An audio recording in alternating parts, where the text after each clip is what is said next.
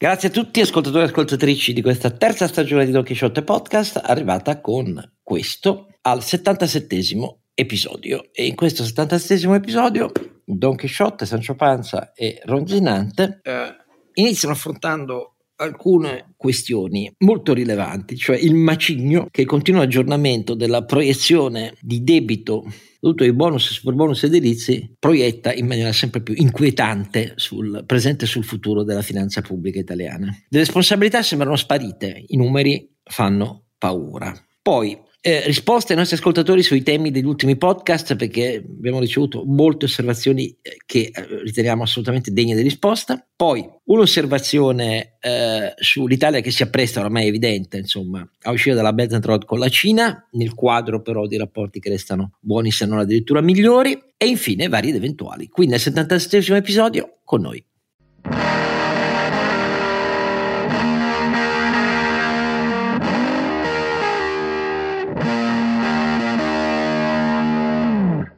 Oscar Giannino è sempre Don Chisciotte, molto claudicante, eh, perché per il momento non c'è ancora l'appuntamento per gli esami da fare alle gambe, e assolutamente invece vigorosissimo il nostro Sancio Panza.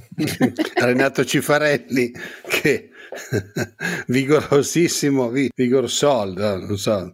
Vabbè, comunque, io vi ricordo donchisciottepodcast.it è il sito dove potete mettere i vostri commenti eh, alle nostre puntate, potete trovare le vecchie puntate, potete, chi ha voglia, grazie mille come sempre, fare delle donazioni per aiutarci a portare avanti la baracca e basta. Poi sul, sui commenti a volte rispondiamo nel podcast, a volte magari qualche, qualche commento rispondiamo. Ma siamo un po' disordinati, perdonateci, il tempo è quello che è anche con le mail e con tutte queste cose. Ecco. E poi naturalmente il nostro magnete cosmico permanente, e cioè Ronzinante. Carlo Alberto Carnevale Maffè che non può andare a vedere il film Oppenheimer perché eh, ovviamente se lui entra sala dove si proietta l'inizio della fisica quantica, eccetera, eccetera, eh, gli apparati di trasmissione del film saltano per aria perché i, le sue onde elettromagnetiche sono tali che impediscono la visione.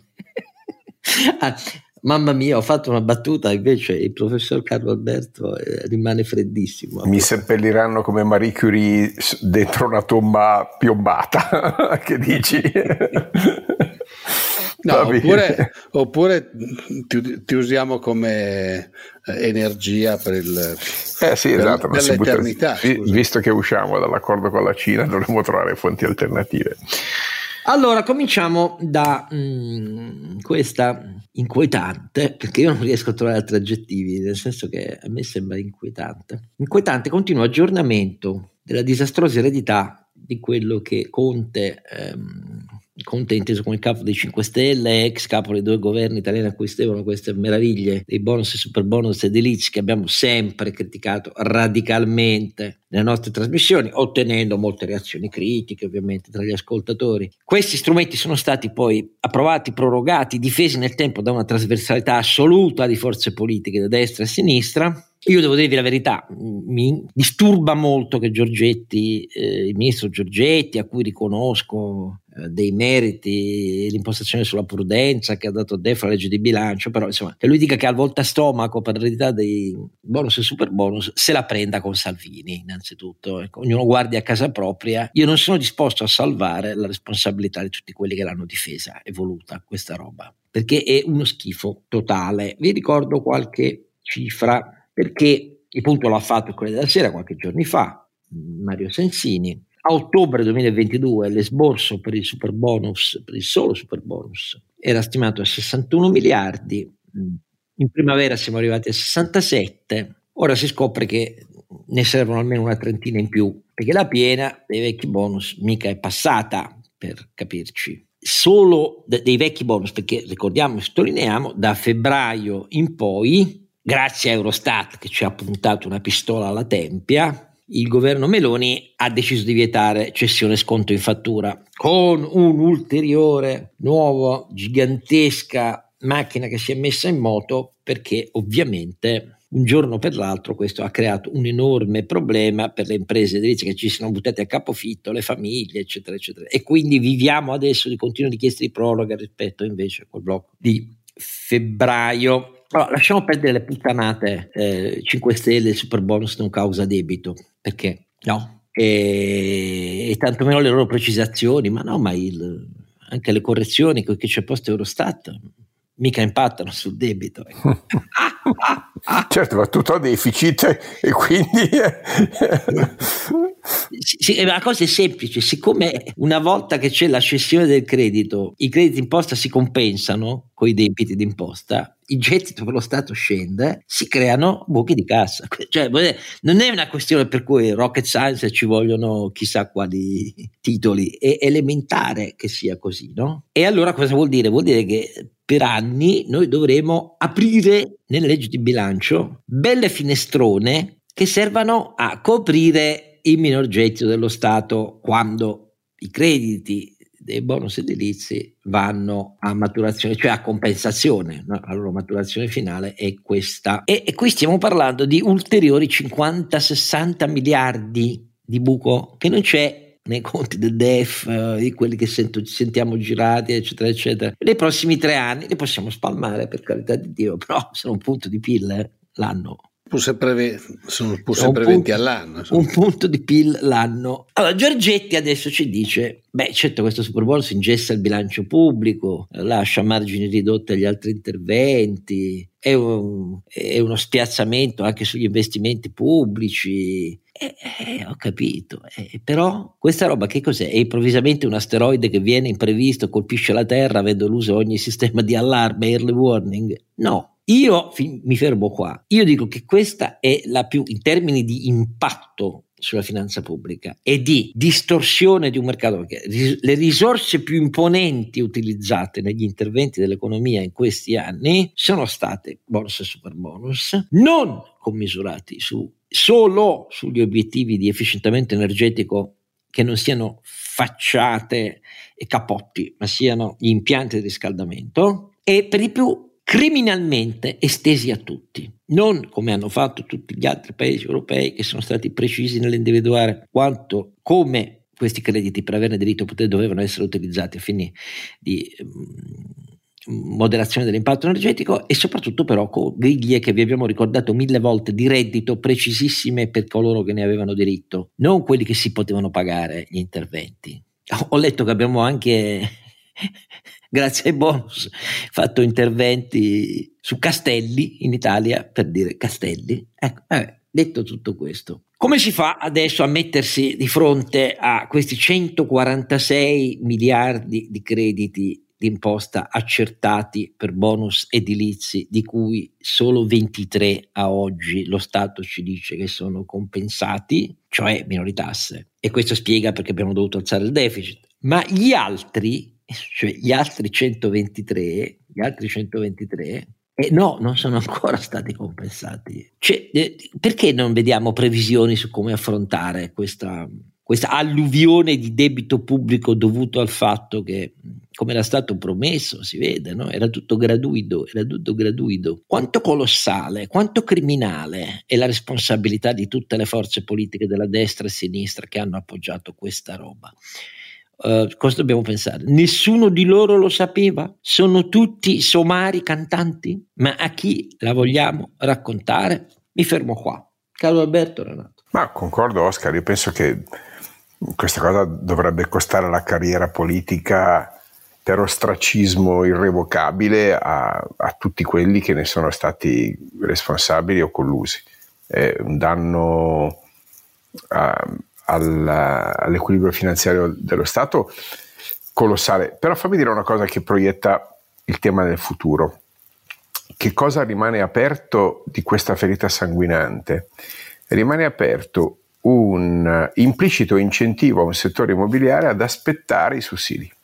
Perché è vero che il bonus è stato sospeso, ma la logica del bonus non è stata superata. Eh, è vero che eh, sono state introdotte logiche di eh, ISEE, quindi diciamo con requisiti economici patrimoniali, ma è anche vero che la gran parte di questi soldi è andata a eh, beneficiare eh, la parte della popolazione che ragionevolmente non ne aveva bisogno, quindi una delle più grandi sperequazioni sociali della storia, che ancora una volta deforma il mercato. U- ulteriore elemento, eh, invece di cogliere l'occasione per eh, consolidare e ristrutturare il settore edilizio in Italia, che è tra i più frammentati d'Europa, con la più bassa produttività d'Europa e con una, ehm, dire, una, un ricettacolo di, non voglio dire di illegalità perché no, non, ho, non, ho, le evidenze, ma di area grigia no? nel lavoro, nella fiscalità, invece di cogliere l'occasione di questa enorme massa di denaro pubblico per eh, forzare eh, eh, come, trasparenza, regolamentazione e quant'altro, si è fatto il contrario, si è sollecitato, si è creato un incentivo a, ad aumentare il tasso di eh, opportunismo, per non dire di, di, truffe, insomma, poi magari non saranno 12 miliardi, ma certamente la, la cifra complessiva di eh, crediti imposta irregolari potrebbe arrivare a una decina di miliardi, insomma, che se pensiamo veramente all'importo è, è una delle più grandi truffe della Repubblica Italiana. Ecco, quindi a, a, parte aver sprecato 100 miliardi, ha profondamente e, e ulteriormente corrotto, se posso dire, eh, il, il, mercato immobiliare che eh, sé è un danno altrettanto importante, perché ora che poi recuperiamo eh, la selezione corretta delle imprese sul mercato, la, il sistema degli incentivi corretto per, per, gli attori, i prezzi corretti delle case, dopo questa colossale distorsione, potrebbero volerci anni. E questi anni non sono compatibili con l'altro grande flusso, Oscar, che è la eh, transizione energetica e ambientale degli immobili, che come sappiamo, abbiamo già discusso tante altre volte, eh, afferisce a una direttiva europea che eh, vuole l'efficientamento ehm, eh, energetico degli edifici pianificati da qui al 2032. Quindi noi adesso abbiamo drogato un sistema e ci, per, per disintossicarlo ci vorranno anni, questi anni che invece avremmo dovuto dedicare a avviare un processo nel settore edilizio che ci portasse in maniera gestita e non traumatica agli obiettivi di impatto ambientale del 2032. Quindi un doppio danno, quello già fatto, e quello che purtroppo si proietterà nei, nei prossimi anni. Dal mio punto di vista è veramente una grandissima catastrofe eh, di cui non, eh, in questo momento no, non sta pagando nessuno il prezzo. E questa è veramente ma non lo pagherà nessuno. Questo poi io sono convintissimo di questo. Sai perché? pagherà perché, chi paga le tasse. Perché l'effetto poi l'effetto che tutto questo cioè la tardiva resipiscenza imposta ovviamente dall'Europa tanto per tornare a quelli che dicono l'Europa non serve a niente. Sì sì anzi l'Europa ci impone cazzate, sì, certo, come, sia, come no. Però la tardiva resipiscenza che cosa ottiene? Eh, lo abbiamo visto subito, no? cioè, gli intermediari finanziari hanno rallentato o alcuni cessato del tutto di assumere i crediti. Uno, due. Questo cosa significa? Significa che una barca di piccole imprese dell'edilizia, uno, una barca di professionisti che su questo hanno spinto a tavoletta negli anni, e un barcone, un transatlantico, una flotta di transatlantici di famiglie italiane si trovano in mezzo, cioè nei guai, perché i crediti sono diventati inesigibili. E tu pensi, caro Alberto, che questa non sia la grande molla di cui la politica si farà scudo per azzerare le proprie responsabilità sul passato? Ma questo avverrà invece. Io sono, ci scommetto quello che vuoi, Carlo Alberto. Sì, ma ti credo, Oscar, sarà come di nuovo il grande giubileo, la, la, remissione di tutti i peccati, l'indulgenza plenaria in cui verrà seppellito tutto sotto uno strato di cemento armato fiscale e, e fine, sperando che l'inflazione De, del, resto, del resto lo travestiranno con le parole di Draghi, questo è debito giusto. Draghi ha sbagliato, il governo Draghi ha sbagliato a non intervenire su questo. Eh. Questo noi lo dicemmo che eravamo delusi e a maggior ragione. L'errore più grosso che ha fatto. Del resto però aveva una maggioranza maggioranza piena di forze politiche, era eterogenea, che difendevano questa roba con le unghie e con i denti. Sai, i governi tecnici in cui chi li guida non ha un partito e ha partiti che sono responsabili del disastro futuro, vogliono che lui si sporchi intervenendo sui tagli alle spese correnti, eccetera, eccetera. Ma mettere mano ai pilastri non glielo fanno fare del disastro avviato. Fammi fare un altro commento industriale, era un'occasione per far partire una filiera italiana di tecnologie della domotica, di eh, sistemi avanzati di controllo, eh, del affrescamento e riscaldamento. Eh, e invece abbiamo speso in, mm, appunto in, in tamponature, calce, mattoni, cazzuole, carriole. Carità, eh, cioè il settore era reduce da 15 anni di disastri, però come sempre noi pensiamo che lo Stato debba pensare a chi va peggio invece che incentivare il meglio. Io sono contrarissimo a questa logica, mi si dice che sono un darwinista, però il problema è che poi a furia di pensare che le, le microimprese zombie vanno locupletate, ci troviamo con la produttività che è quella che è nel nostro paese. Senza parlare della vasta armata di coloro che ci sommergevano di critiche con calcoli dell'impatto sul PIL che erano più spropositati di quelli del barone di Munchausen per raggiungere la Luna. Ecco, perché quella era veramente un'opera di truffa, perché poi chi si mette a rendere la statistica una specie di esercizio circense, beh, abbonda nel nostro paese, eh? abbonda e, e, e ha soprattutto preso piede in molte delle associazioni di categoria che di questo fanno una uh, carta moschicida per i partiti che ci finiscono dentro, del tutto sprovvisti poi di, di, di analisi proprie. E perché questo è successo. Eh? Questo è successo. Non è che lo hanno fatto solo i politici. No, no, beh hanno, ma infatti secondo me... Lance su questo, cioè l'Associazione Nazionale Costruttori, eh, ci è andata a tavoletta, esattamente come Confedilizia va a tavoletta su suo mestiere. Eh. Loro fanno fra virgolette il loro mestiere, nel senso che chi difende eh, gli interessi di una categoria è un po' meno portato magari a difendere l'interesse comune. Ma allora a me eh, la cosa che dà più fastidio, ne abbiamo parlato già tante volte. No, e poi un'ultima eh, osservazione. Noi difendiamo sempre il MEF e la Ragioneria Generale dello Stato, ma in questo caso è la beresina eh, per la credibilità delle stime degli effetti delle misure di finanza pubblica, da parte esattamente del core tecnico che noi difendiamo sempre. Perché sai, non è che si può passare da una stima ma una ventina di miliardi e poi scopri che sono 146. Eh dai, cioè, quindi c'è, c'è una tale, talmente è diffusa la corresponsabilità di questo disastro che è difficile non farsi venire i brividi. Questo è quello che penso io.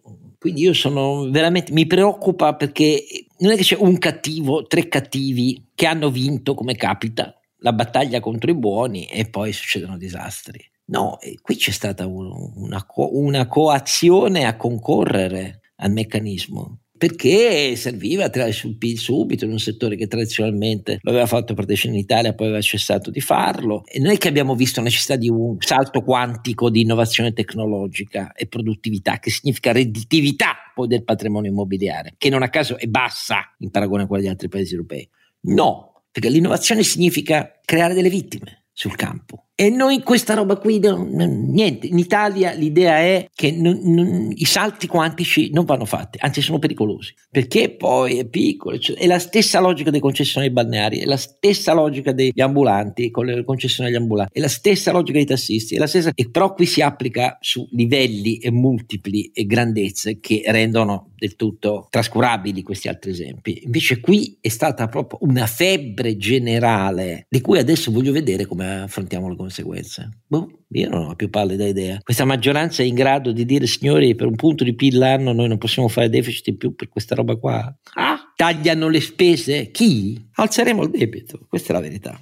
Imploreremo col cappello in mano e se ci diranno qualcosa, come al solito li copriremo di insulti. Tanto alla fine hai ragione tu, Renato. A chi capita poi il conto finale? Ai contribuenti, eccetera, eccetera, eccetera. E nel frattempo questi promettono anche i tagli alle tasse? Ah, scusate se rido. Va bene, passiamo... No, io volevo però fare mm. un piccolo commento su tutta questa cosa qua, perché secondo me il peggio deve ancora venire, perché come tutti gli strappi, quando ci sono gli strappi, eh, è vero, allora intanto se tu droghi il PIL, a me se non concesso che abbia avuto un moltiplicatore sul PIL, tutta questa cosa, appena poi si ferma il tutto, naturalmente eh, c'è, un, c'è, un, calo. Ma seconda cosa, secondo e me ci sarà... già eh, rispetto a quello che sì, è successo sì. nel 2021-2022 sull'apporto di edilizia e costruzioni e c'è in questo 2023 infatti una frana. No, eh, quello, si vede già nei numeri, ma la cosa peggiore sarà secondo me è che eh, ci saranno migliaia e migliaia di fallimenti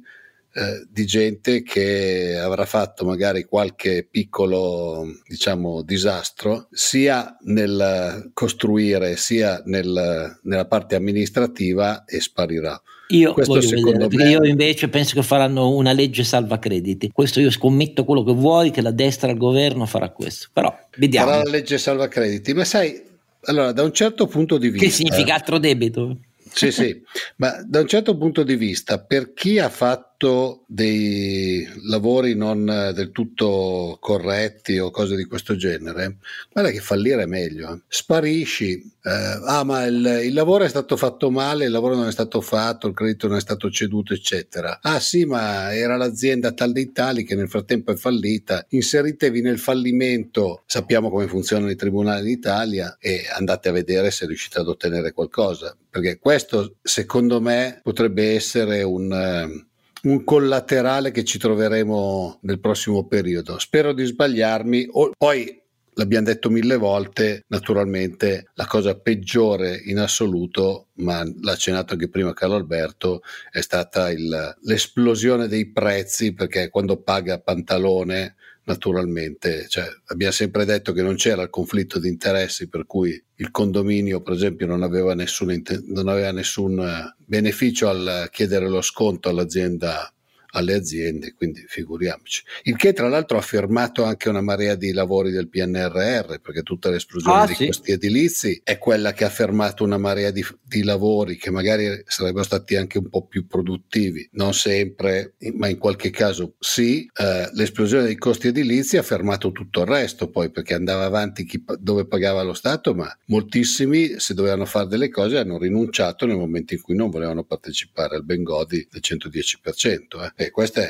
è, un altro collaterale che ci siamo trovati nello scorso periodo. Allora direi a questo punto di girare pagina con alcune risposte alle osservazioni che ci sono venute dai nostri ascoltatori ai temi dei nostri ultimi podcast e comincerei, cedendo la parola a Carlo Alberto, ci dividiamo un po' i ruoli, per rispondere ad alcune osservazioni critiche che ci sono venute alla nostra impostazione castrazione o educazione, cioè in relazione a gli atti di violenza sessuale, stupro, stalking, eccetera, eccetera, la nostra tesi è che bisogna reimpostare la faccenda. Il problema non è solo delegare alle famiglie, il problema non è il panpenalismo, ma il problema è eh, fare come quel rapporto dell'UNESCO che vi abbiamo allegato in calce sul sito eh, rivela eh, fare ammenda del fatto che siamo, siamo la Bulgaria il peggior paese europeo in quanto a offerta da parte della scuola fin dai primi anni di un serio programma di educazione eh, alla sessualità, al rispetto della sessualità, al rispetto tra ragazzi e ragazze, eccetera, eccetera. Alcuni ci hanno scritto: no, i vostri, la vostra cosa non sta in piedi, e ci hanno fatto l'esempio della Svezia. Come rispondi, caro Alberto?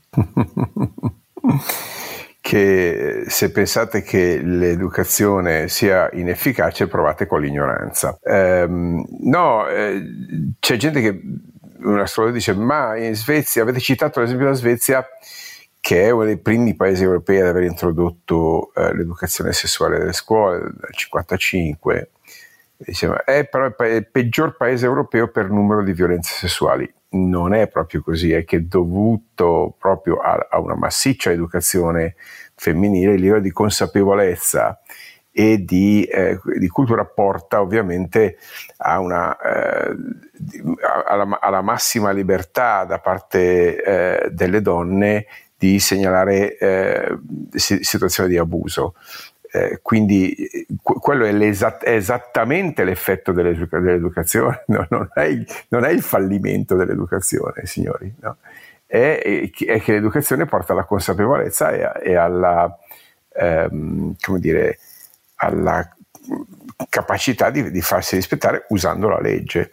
Eh, ci ho detto appunto se, se magari se, anche una legge che funziona meglio sì per carità una legge che funziona meglio mi, meno, meno, stigma ricordiamo no? meno stigma sulle donne che eh, penso che so, chiunque abbia eh, seguito il dibattito su questo tema eh, le decisioni di denunciare sono sempre soggette a una fortissima pressione sociale sia prima che dopo eh, quindi perché? perché non c'è una base educativa eh, in questo paese.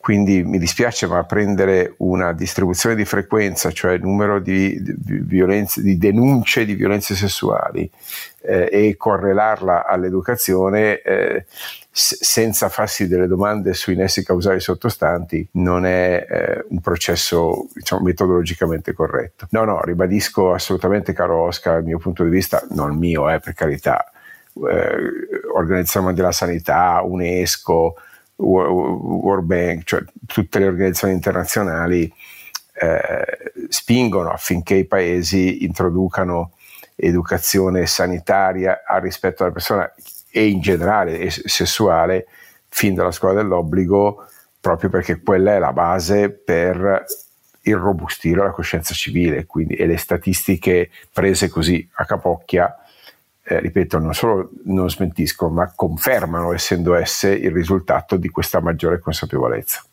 Beh, tra le altre cose leggevo le statistiche e leggendo quella statistica lì sembrerebbe che la Svizzera sia sei volte peggiore rispetto all'Italia. esatto, sì, sì.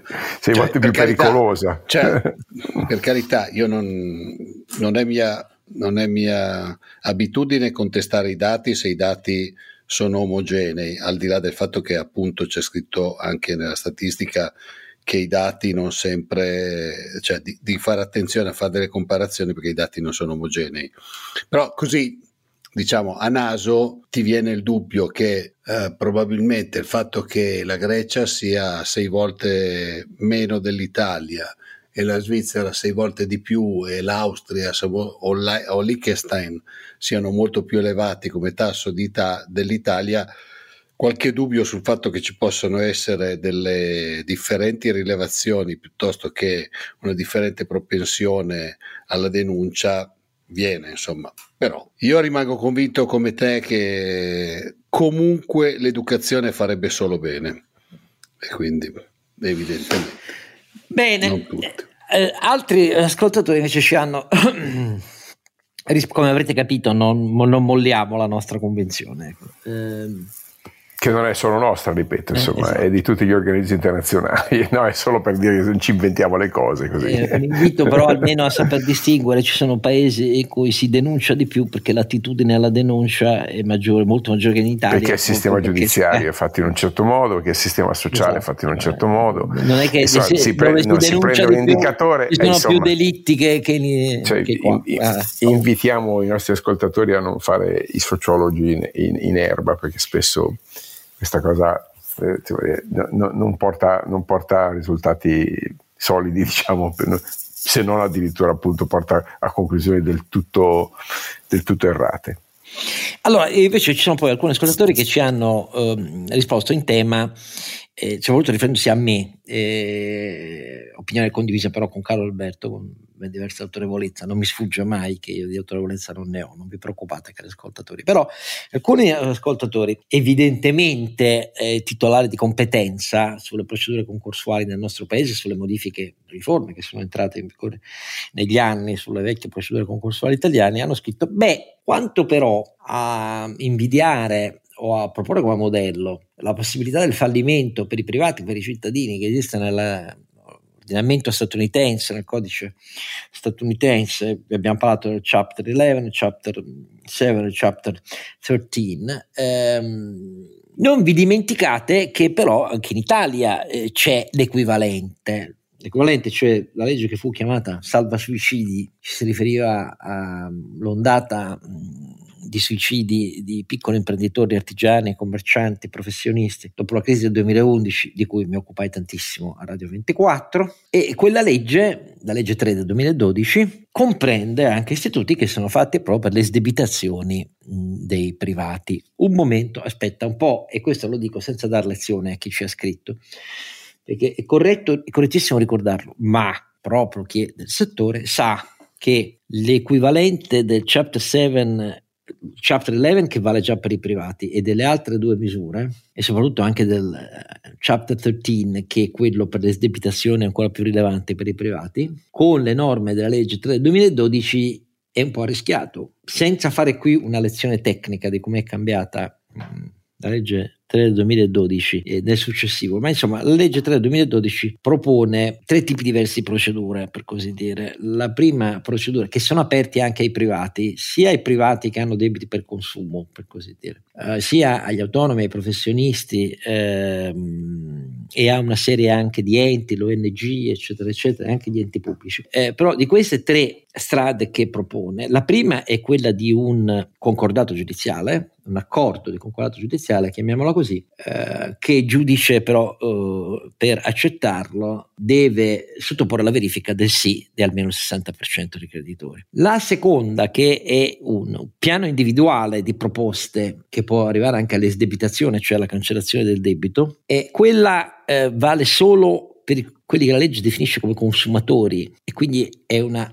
fortissima restrizione rispetto alla concezione molto più ampia statunitense. Mi fermo qua eh, perché la seconda procedura è quella più interessante perché non c'è bisogno del 60% dei creditori, ma il giudice se l'accetta, se cioè fatta una ricognizione eh, dei flussi di reddito e patrimoniali del soggetto iperindebitato che chiede di accedere a, a questa misura di esdebitazione e di eh, abbattimento molto considerevole di quanto deve ai creditori, eh, finisce lì, per così dire, se il giudice dice sì, si fa così. Però la restrizione alla titolarità del diritto di chiedere questa, questo istituto è molto più forte di quanto non sia molto più ampio negli Stati Uniti. Quindi io difendo il mio punto di vista. Eh, il mio punto di vista è non la causidica delimitazione eh, dei soggetti titolati a diverse procedure concorsuali quando sono eh, autonomi, eh, titolari di partita IVA, professionisti, eh, piccolissimi imprenditori o semplici persone individuali. Mi sembra molto più semplice e molto più efficace invece il concetto che vale nel codice eh,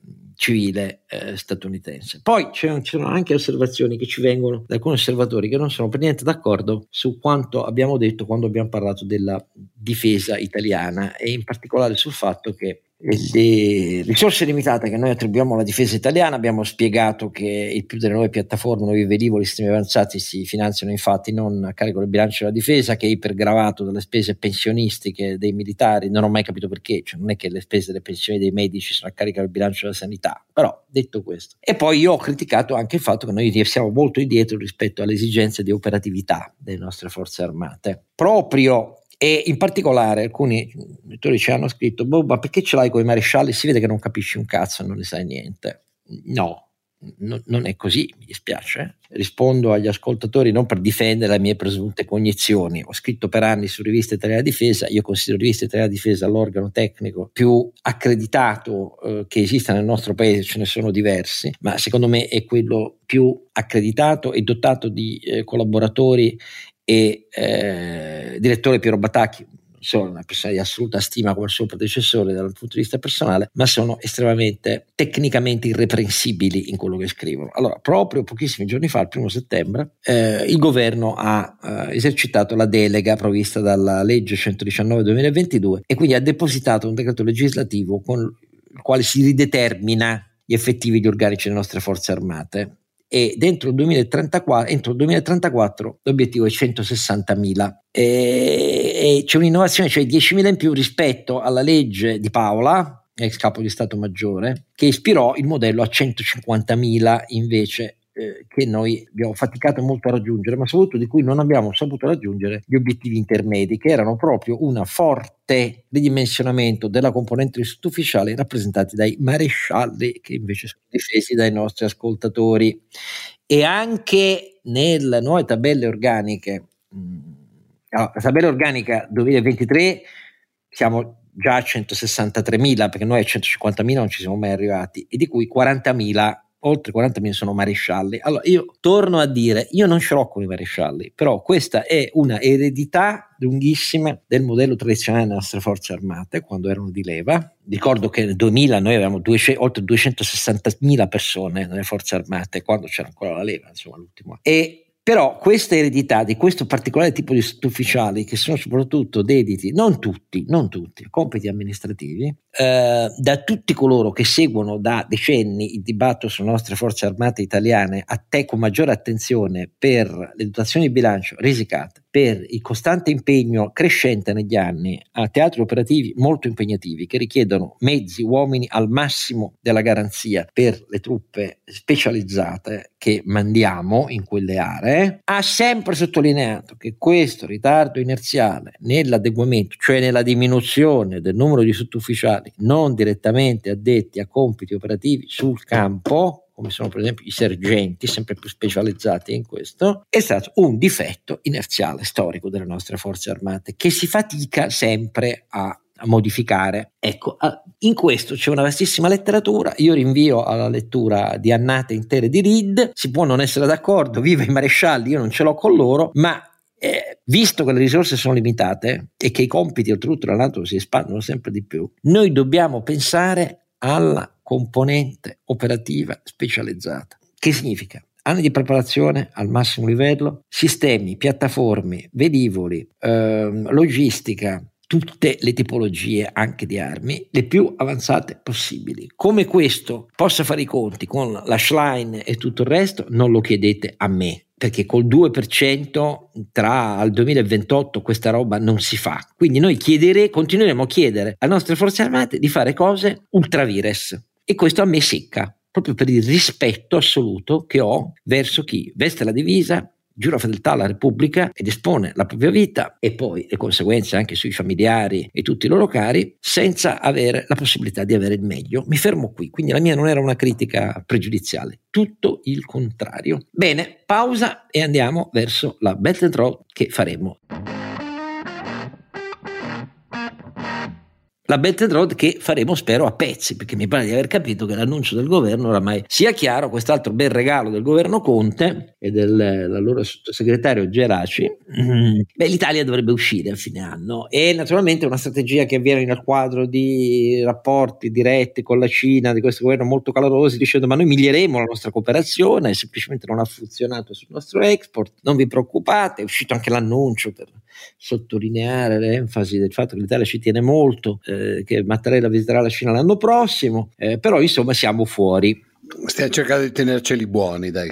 Sì, ma questo è più che comprensibile. E, e certo, non, non aveva senso la scelta fatta dall'Italia, questo è il punto. Non si capisce ancora bene perché e soprattutto con l'illusione di ottenere che cosa, perché illudersi con i cinesi, i cinesi sono pragmatici, ecco, e secondo me noi abbiamo proprio sbagliato l'approccio, cioè un'ingenuità mostruosa, incapace poi di costruire, di riempirla di contenuti, perché poi questo è quello che mi è sembrato ehm, avvenisse. I cinesi con un dolce sorriso hanno ringraziato, messo all'incasso che noi eravamo nella fila dei paesi ufficialmente firmatari e poi hanno detto, boh, secondo me non l'hanno proprio capito, ma gli italiani cosa ci chiedono in cambio? Boh, eh, e quindi io la metto un po' così così per ridere, però Carlo Alberto sicuramente ne sa di più. Beh, no, guardando i, numeri, adesso i dati ICE ci dicono che alla fine eh, i risultati non ci sono in termini di aumento dell'export. Noi 22 su 21 abbiamo addirittura ridotto, il, le, le, le,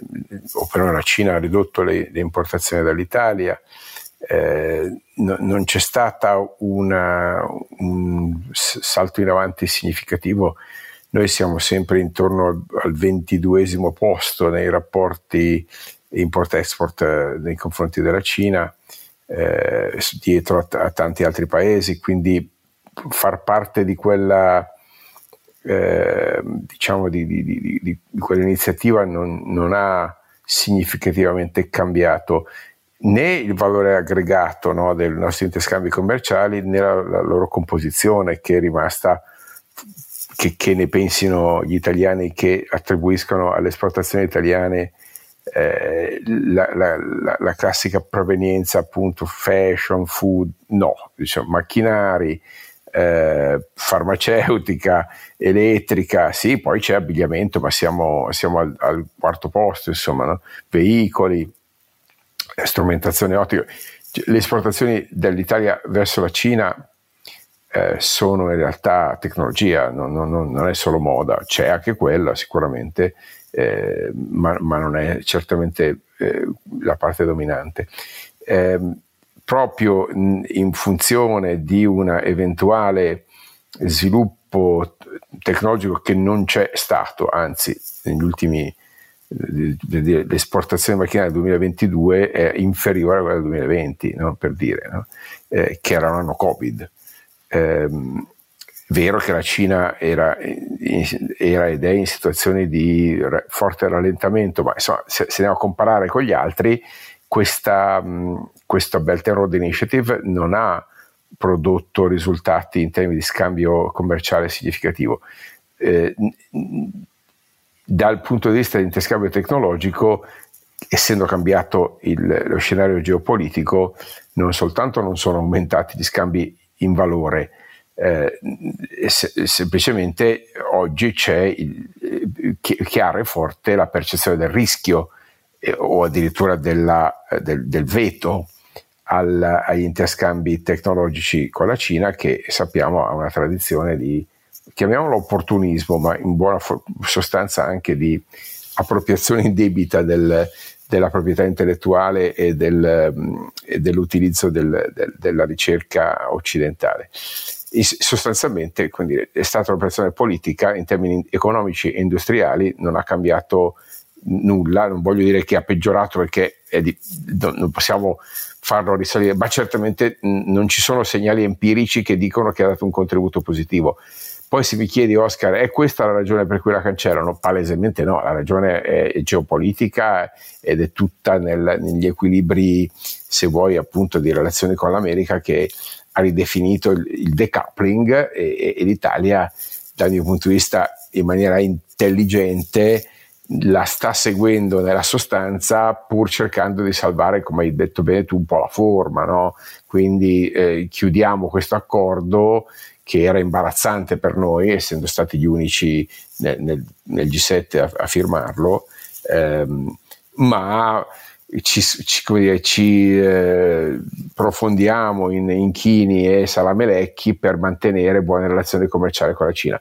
In, in ciò siamo molto europei, no? siamo molto europei, eh, e cioè a parole parliamo di atlantismo, nella sostanza continuiamo a, a mantenere relazioni commerciali solide. È, è, saggio o non è saggio? Beh, fa venire pragmatico, Oscar, no? che pensare che noi facciamo, eh, noi, noi, piccoli italiani, che, che con interscambio di poche decine di miliardi, possiamo p- pensare di, di ribilanciare il, i rapporti dell'Occidente con la Cina è velleitario. Per cui chiudiamo questa patetica situazione, questo accordo che secondo me ha, ha, danneggiato l'Italia nei rapporti con il resto d'Europa e con l'America, vediamo di metterci una toppa senza per questo dire, risvegliare il dragone. Ecco. Oh, tutto questo poi mi ha molto colpito anche quello che sta succedendo sul mercato dell'auto, no? perché tutti siamo tutti presi dal fatto che la Cina rallenta, gli effetti ci sono, cioè la crisi del modello cinese, abbiamo fatto cenne, storia immobiliare che vale più del 14% del PIL, bla bla bla bla. Nel frattempo la Cina però in alcuni settori, prendete l'auto, macina dei successi straordinari, cioè nel senso che eh, eh per capirci come eh, export di automobili, la Cina fino al 2020 da anni era al sesto posto al mondo nel 2021 sale al quinto posto, eh, nel 2022 wow, balza al secondo posto, eguagliando il eh, Giappone. La Germania ha perso il suo secondo posto nel mondo già nel 2021, passando dal secondo al quarto posto. E eh, con i dati dei primi trimestri del 2023 la Cina è primo esportatore di auto al mondo, nel senso che ha superato anche il Giappone nel 2022 l'aumento di export cinese dell'auto è stato del 54,4% rispetto al 2021 e in questi primi trimestri del 2023 l'aumento è del 58% rispetto al 54%, cioè stiamo parlando di una Cina che esporta ogni anno, esporterà in questo 2023, visto il ritmo primo trimestre, le stime del secondo, più di 4 milioni eh, di eh, automobili l'anno.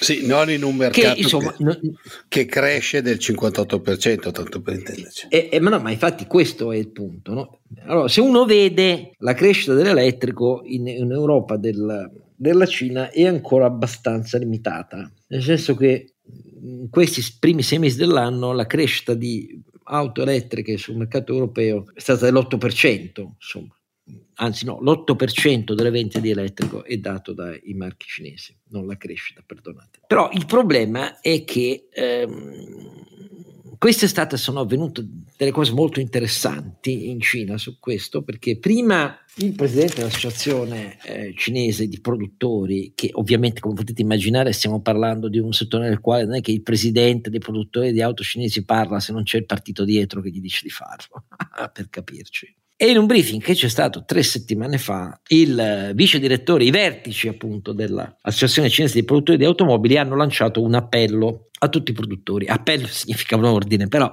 diciamo, bisogna prendere sul serio la capacità cinese di essere diplomatici. No? Non ci sono mai gli ordini del partito, ci sono degli inviti, no? così come tutti gli studenti cinesi oramai sono costretti a studiare qualunque tipo di studio facciano, e dalle primarie fino al post terziario a studiare il pensiero uh, di Xi Jinping. Eh, ma qual è stato questo appello? Si è rivolto a, a, ai cinque maggiori produttori cinesi dicendo guardate voi state sottovalutando le difficoltà che ci sono in Europa.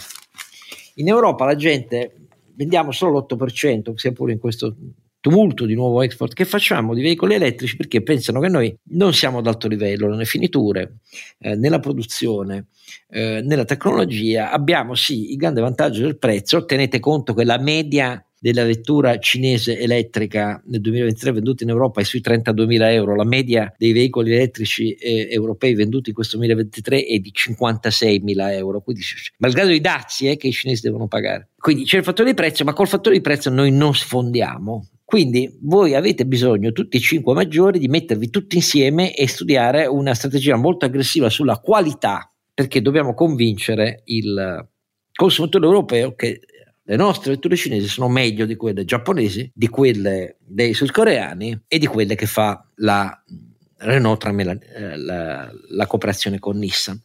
E pochi giorni dopo, guarda caso, il più grande gruppo cinese, Bide, ha lanciato un appello a tutti gli altri quattro dicendo, naturalmente prendendo l'invito del partito, non l'ordine, dicendo dobbiamo lavorare sempre di più insieme, cioè la- lavorare per moduli cooperativi sulle tecnologie, le piattaforme, eh, tecnologie significa batterie sempre più avanzate e microchip, perché l'auto de- de- già oggi e del futuro è una specie di eh, connettività circolante che utilizza sempre più digitale interconnettività ovviamente, no? per le funzioni un telefonino solo... con le ruote. No, no, altro che telefonino, un sì, PC bello sì, potente con le ruote. Allora, detto tutto dobbiamo lavorare tutti insieme. Ecco, tracce di strategie altrettanto cooperativi per mettere insieme forze diciamo, di un certo rilievo, visto che sono diventate il primo esportatore di auto al mondo, nelle strategie della filiera europea non ci sono, a dire la verità, e perché è finito il, la grande speranza tedesca di basta produrre lì e noi beneficeremo di più della tecnologia, della vendita esplosiva che c'è sul mercato cinese invece eh, di auto elettriche. Non è vero, sono i marchi cinesi che stradominano e loro i tedeschi sono in difficoltà. Eh, ma però il problema è che loro una strategia ce l'hanno, Carlo Alberto. Noi, boh, tu che dici? Ma ehm, è così, eh, cioè, eh, ah, certamente non, non, manca la strategia industriale a loro, hai detto bene tu, semplicemente è una pianificazione centrale voluta dal partito con logica imperiale che indirizza il, ehm, lo sviluppo da anni eh, in tal senso. I numeri che hai detto sull'automobilistico sono simmetrici eh, a quelli sul settore dei pannelli solari. No? Magari facciamo un accenno che è una, un'altra grande cosa che si associa alla Cina che fa due terzi dei pannelli solari. Se ci mettiamo dentro anche Taiwan arriviamo al 75% della produzione di pannelli solari al mondo.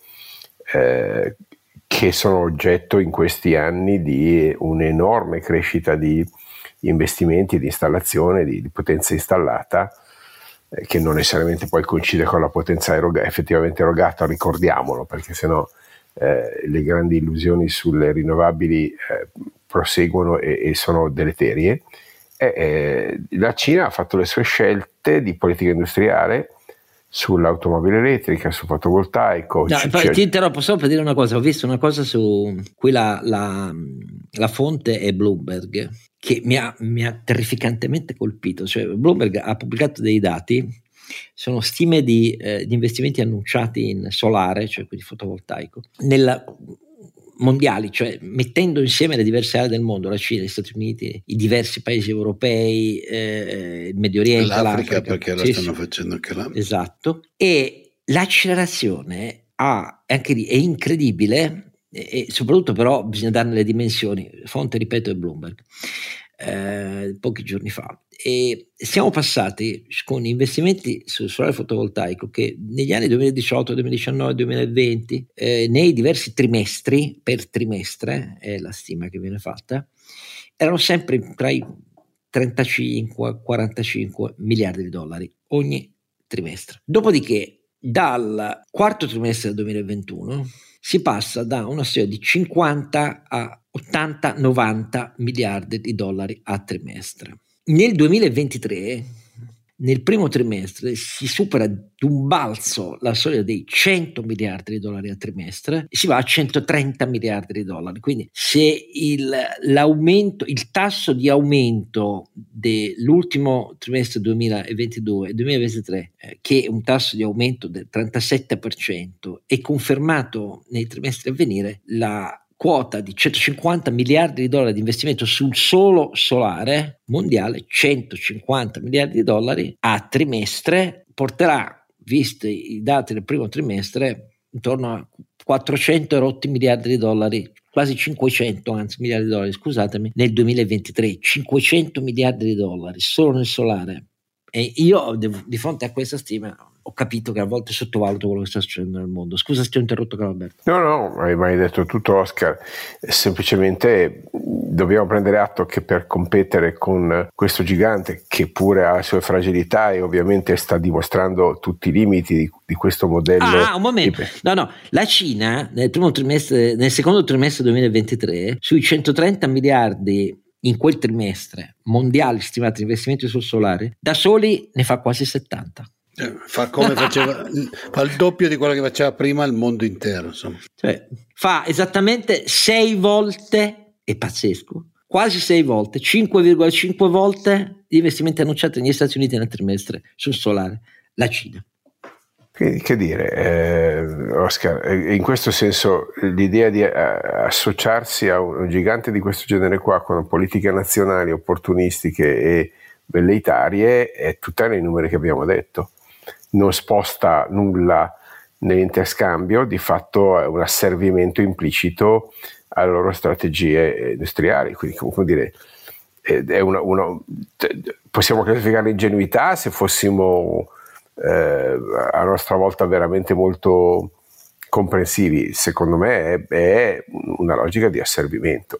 Quindi per me ben venga questa, questa cessazione del rapporto con la speranza che tutto questo converga verso una posizione unitaria in Europa. È una speranza molto blanda, come sai, blanda, ma, sì. ma, ma, palesemente la strada è quella. Adesso abbiamo parlato molto di, di, di Cina, magari dovremmo dedicare in qualche prossima puntata una fotografia sull'evoluzione industriale e tecnologica dell'India, che è peculiare, molto diversa. Eh, dico solo una cosa eh, entrambe i, i, grandi giganti asiatici hanno lanciato la loro moneta digitale, no? la, la, rupia digitale in India e eh, lo yuan digitale in, eh, in, um, in Cina già da, dall'anno scorso. Okay? Noi siamo ancora qua che discutiamo sul forse. L'India ha, ha chiuso l'accordo di interoperabilità tra la rupia digitale e la più grande rete di pagamenti e quindi di interfaccia di pagamenti al mondo, perché poi diciamo l'India in realtà è molto avanti nella, nella modalità di pagamento tramite telefonino. Eh, e quindi c'è un'accelerazione brutale anche su quel fronte lì. Eh, dell'India che, che, magari non ha la stessa base industriale della Cina, non ha la stessa base eh, imperiale della Cina, ma ha numeri tali che su cose tipo software o tecnologia elettronica può, può diventare veramente il nuovo attore degli standard globali. Anche qui ci stiamo perdendo in frammentazioni eh, strategiche tipo quanto prendiamo di quota pubblica nella rete team. Ecco, questo, questi sono i livelli con cui la nostra politica si sta baloccando. Le privatizzazioni a parole di italiane, sì sì. Va bene, eh, ho sempre pensato che tra l'altro, siccome è scomparso da poco Colani, Roberto Colanino, che ho conosciuto molto bene nella vita e l'ho stimato tantissimo, quando anni e anni fa, dopo eh, l'avventura barra disavventura in eh, Telecom si dedicò alla Piaggio, prima di tutti seppe vedere che India, Pakistan e Vietnam erano le aree in cui trasformare insomma, quel vecchio marchio storico decaduto italiano in una nuova capacità propulsiva mh, sui mercati asiatici, che all'epoca mh, era una specie di protagonista, all'epoca tutti dissero bah figurati eccetera, e invece aveva ragione Roberto Paladino, come si vede dai numeri della Piaggio e quello che poi l'importanza che quei mercati hanno avuto sul bilancio della Piaggio, che poi ha anche innovato i prodotti, le tecnologie, eccetera, eccetera. Però insomma, la visione era quella, va bene, qui siamo oramai ipermaturi, siamo considerati un vecchio successo storico, ma bisogna aprirsi al mondo che cambia. Ecco. Però per aprirsi al mondo che cambia bisogna avere strategie, alleanze, cooperazioni, saperci stare dentro. La grande lotta mondiale a farsi concorrenza sui sussidi eh, agli investimenti industriali vede l'Europa debole e l'Italia debolissima. Questo è il quadro nel quale noi non facciamo altro che avvicinarci a una legge Peraltro, di bilancio. ieri la Priglia, che è del gruppo Piaggio, ha eh fatto certo. primo e secondo. Esatto. Eh, in una situazione un po' particolare perché ci sono stati tutti gli incidenti, però e in un miracolo che è avvenuto, il miracolo, il miracolo sì, dell'incidente a Bagnai, come a diavolo abbia potuto per fortuna avere no. solo una contusione Meno perché ha visto le immagini io ero terrorizzato e eh, sono un suo tifoso eh. spendo una parola anche per Enea Bastianini eh, perché quel sorpasso era troppo rischiato all'interno come l'ha fatto eh, però è un peccato quest'anno è, è, un anno in cui le cose gli vanno storte e Enea e ho grande stima di lui invece. però vabbè detto tutto questo eh, ancora grazie ai miei due compari eh, Carlo Alberto e Renato e quindi non mi resta eh, che ringraziare voi tutti e darvi appuntamento al 78 episodio. Don Chisciotte è un podcast autoprodotto da Oscar Giannino, Carlo Alberto Carnevale Maffè e Renato Cifarelli in collaborazione con mdeaudio.com. Per la pubblicità scrivete a info at donchisciottepodcast.it. La sigla e le musiche originali sono incise dalla famiglia Bonfiglio, l'autore è Michele Novaro. La copertina è di Simone Angelo Ferri e non ci sono autori perché andiamo rigorosamente a braccio, mentre le uscite sono regolari nella loro irregolarità.